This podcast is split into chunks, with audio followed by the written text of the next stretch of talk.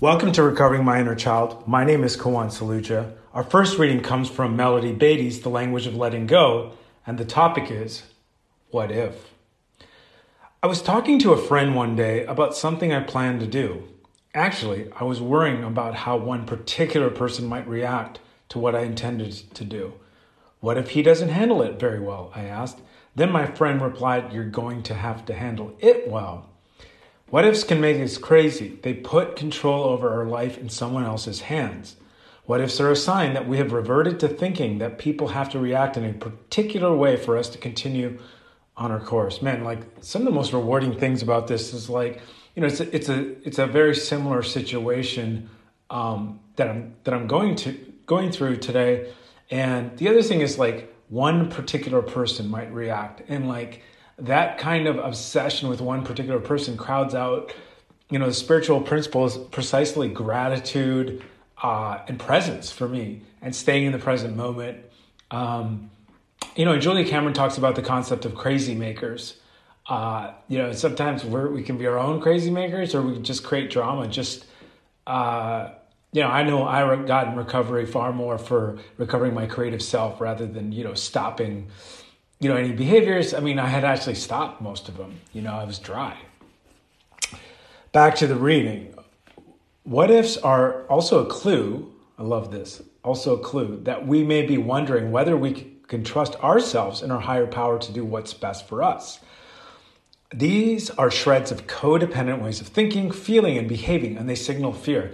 You know, I think it's high time in my recovery to realize that my higher power has been there for me and to not always react in those old ways because it's almost like a lot of times I react in those old ways more out of habit than belief. Um, back to the reading. These are shreds of codependent ways of thinking, feeling, and behaving, and they signal fear. The reactions, feelings, likes, or dislikes of others don't have to control our behaviors, feelings, and direction. We don't need to control how others react to our choices.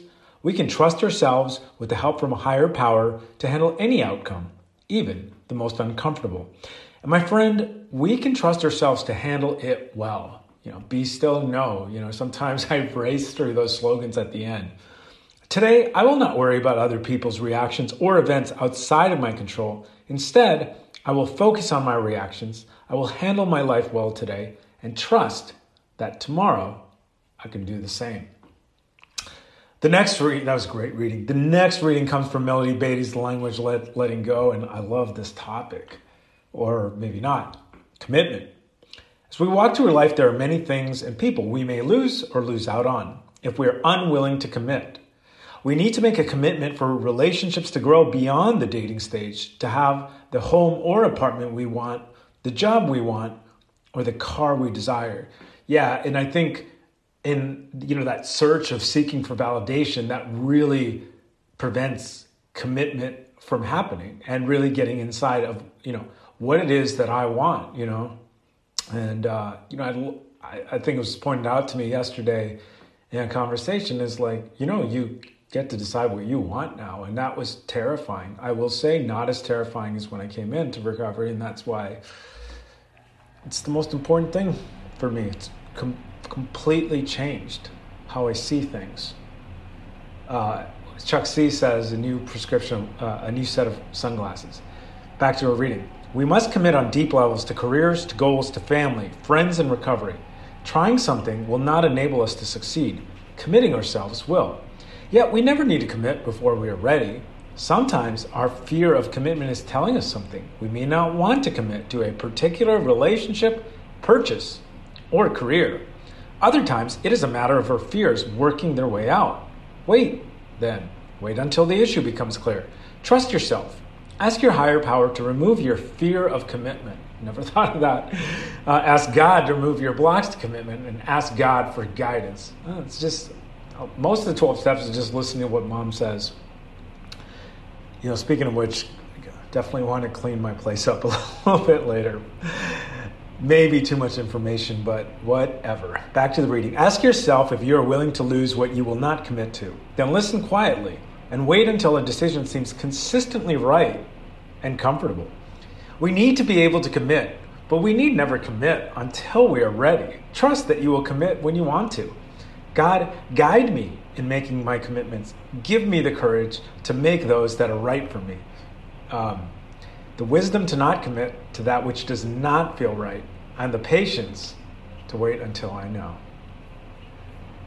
The next reading comes from Melody. Ba- oh, sorry. Next reading comes. I wish. Wow, they're all great. Uh, from ACA Strengthening My Recovery, and the topic is people pleasing. We believe that we will be safe and never abandoned if we are nice and if we never show anger. We went overboard to give to and care for others. No one asked us, yet we expect that in return they would nurture, praise, and acknowledge us. But why should other people be expected to go out of their way to fulfill our needs? When, when did they sign the contract we carried in our minds? You know, and that's where like that unconditional self-love and approval has to come from within. And, you know, this reminds me to, you know, I feel like I'm at a point in my life to revisit what Albert Ellis uh, said. Back to the reading. We learn in recovery that the praise, confidence, and caring we need must come from within ourselves. Being too nice eventually leads us to feel angry, resentful, and anxious. As we begin to express our true feelings, we focus on ourselves and direct our energy toward identifying and correcting our character defects. Instead of getting stuck in our niceness, we follow the ACA steps in our daily lives. As a result, heartfelt peace and commitment, contentment heal us and our relationships one day at a time. So we begin to express our true feelings. So I think sometimes I'm like, well, I don't know what I'm feeling, but I think it's more of I wasn't encouraged to feel, but it's fine to figure out what I feel now. And uh, you know, I was having an interaction with someone, and they said a lot of time, times when you're. It was a really interesting point. He said you don't really talk about how you're feeling. Rely on our higher power enables us to become stronger spiritually. As we no longer depend on others for our happiness, our self confidence increases. On this day, I will stay mindful of how easy it can be to fall back into my ple- people pleasing mode. That's where step 10 comes. To help me move forward and avoid burnout, I will rely instead on my higher power and my sponsor to guide me. And the final reading comes from ACA Strengthening My Recovery, and the topic is Tradition 5. When carrying the ACA message, we stick to our story and to the principles of recovery. We don't proselytize, bully, evangelize, or manipulate the person we are attempting to help. The focus of a single purpose guarantees that we're never going to be distracted by other, by other tempting glittery objects. We do one thing only we carry the message to the adult child who still suffers. Speaking of which, there's a couple people I need to talk to.